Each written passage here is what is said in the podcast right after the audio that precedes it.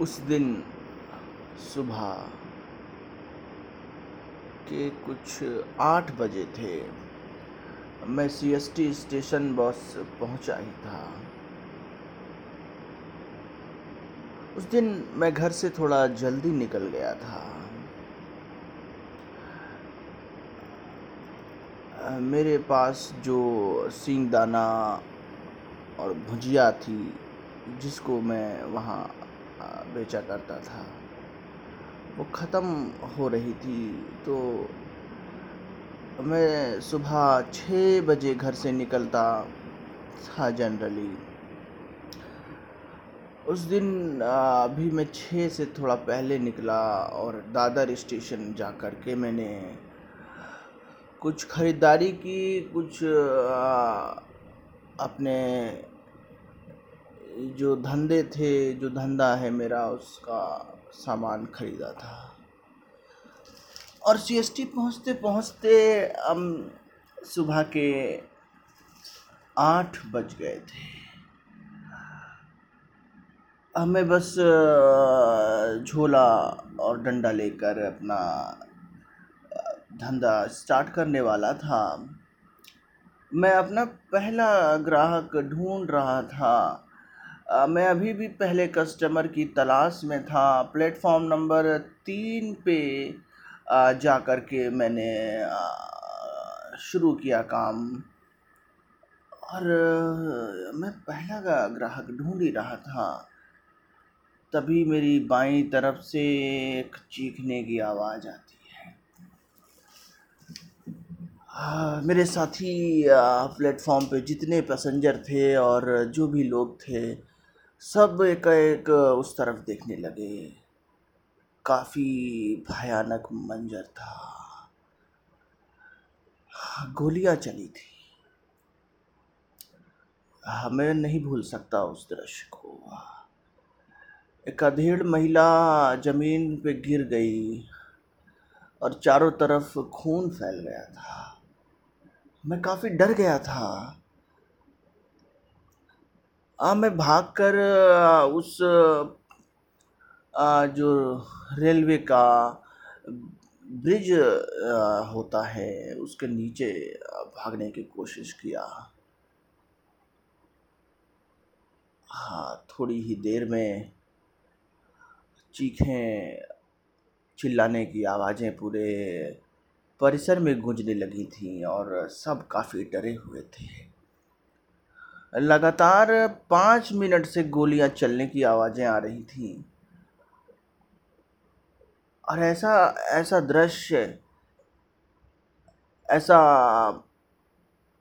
अनुभव मैंने जीवन में कभी सोचा नहीं था। अगले कुछ ही पल के बाद हम सब ज़मीन पे लेटे हुए थे और सब डर हुए थे। लगभग दस मिनट और गोलियाँ चलती रहीं। चीखे पुकारे आती रहीं और और इतना डर बस गया था कि मुश्किल से सांस ले पा रहा था मैं। मेरे आस पास जो पैसेंजर थे हाँ वो भी सर नीचे किए हुए ज़मीन पे पड़े हुए थे और मैं समझ सकता था वो कितना डरावना दृश्य था। मैं ऐसे ही लाश जैसा पड़ा हुआ था। तकरीबन कुछ देर बाद मैंने हल्का सा सर उठा के देखा। तो एक बंदूकधारी मेरी तरफ़ बढ़ते हुए आ रहा था। कुछ जवान बीस पच्चीस साल का दुबला पतला लंबे कद का लड़का था। मैं बहुत डर गया। मुझे याद है उसने मुझे देखा नहीं जब मैं उसकी तरफ़ देख रहा था। क्योंकि मैं ब्रिज के नीचे जगहों पे पड़ा था तो मैंने हल्का ही सर उठा के देखा। और वो अपनी बाई तरफ़ कुछ इशारा कर रहा था दूसरे बंदूकधारी को, जो प्लेटफॉर्म नंबर टू पे चल रहा था। मैं बहुत डर गया और मैंने बहुत धीरे धीरे सांस लेते हुए अपनी निगाहें झुका लीं और मेरी आँखें बंद थी। मैं ऐसे ही पड़ा रहा अगले ही पल एक सख्त लुकीली रोहे की राड जैसी कुछ चीज़ मेरी गर्दन पे टिक गई।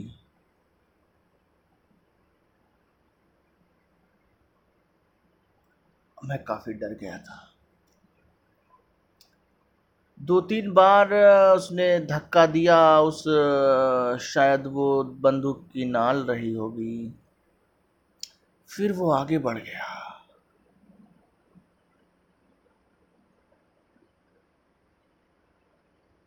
मुझे नहीं पता उसने मुझे क्यों छोड़ा अभी तक तो मुझे नहीं पता था। दो मिनट बाद मैंने देखा तो मेरी शर्ट खून से सनी हुई थी। मैंने देखा मेरी बगल वाली महिला उसका खून मेरे तक आ चुका था। शायद उसने मुझे मरा हुआ समझकर छोड़ दिया। वो महिला कुछ पैंतीस साल की रही होगी। गोली शायद उसकी पीठ से पार होते हुए दिल में जा लगी थी। बेसुध मरी लाश मेरे बगल में पड़ी थी। मैं नहीं बयां कर सकता कैसा मंजर था वो।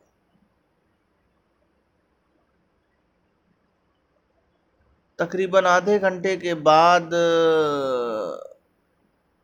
मुंबई पुलिस का एक जवान मेरे पास आता है। मैं उठ जाता हूँ और मुझे हॉस्पिटल ले जाते हैं। ये ऊपर वाले की भलाई थी, उसका कर्म था कि मुझे कुछ नहीं हुआ था, लेकिन सही मायने में मुझे बहुत कुछ हो चुका था। वो मंजर लिए हुए मैं ज़िंदगी बसर कर रहा हूँ। आज भी मैं सी एस टी स्टेशन पे सिंग दाना बेचता हूँ। लेकिन हर दिन किसी ना किसी पल मुझे वो मंजर याद आता है। तभी कोई ग्राहक मुझे आवाज़ लगा देता है। फिर मैं इसी दुनिया में खो जाता हूँ।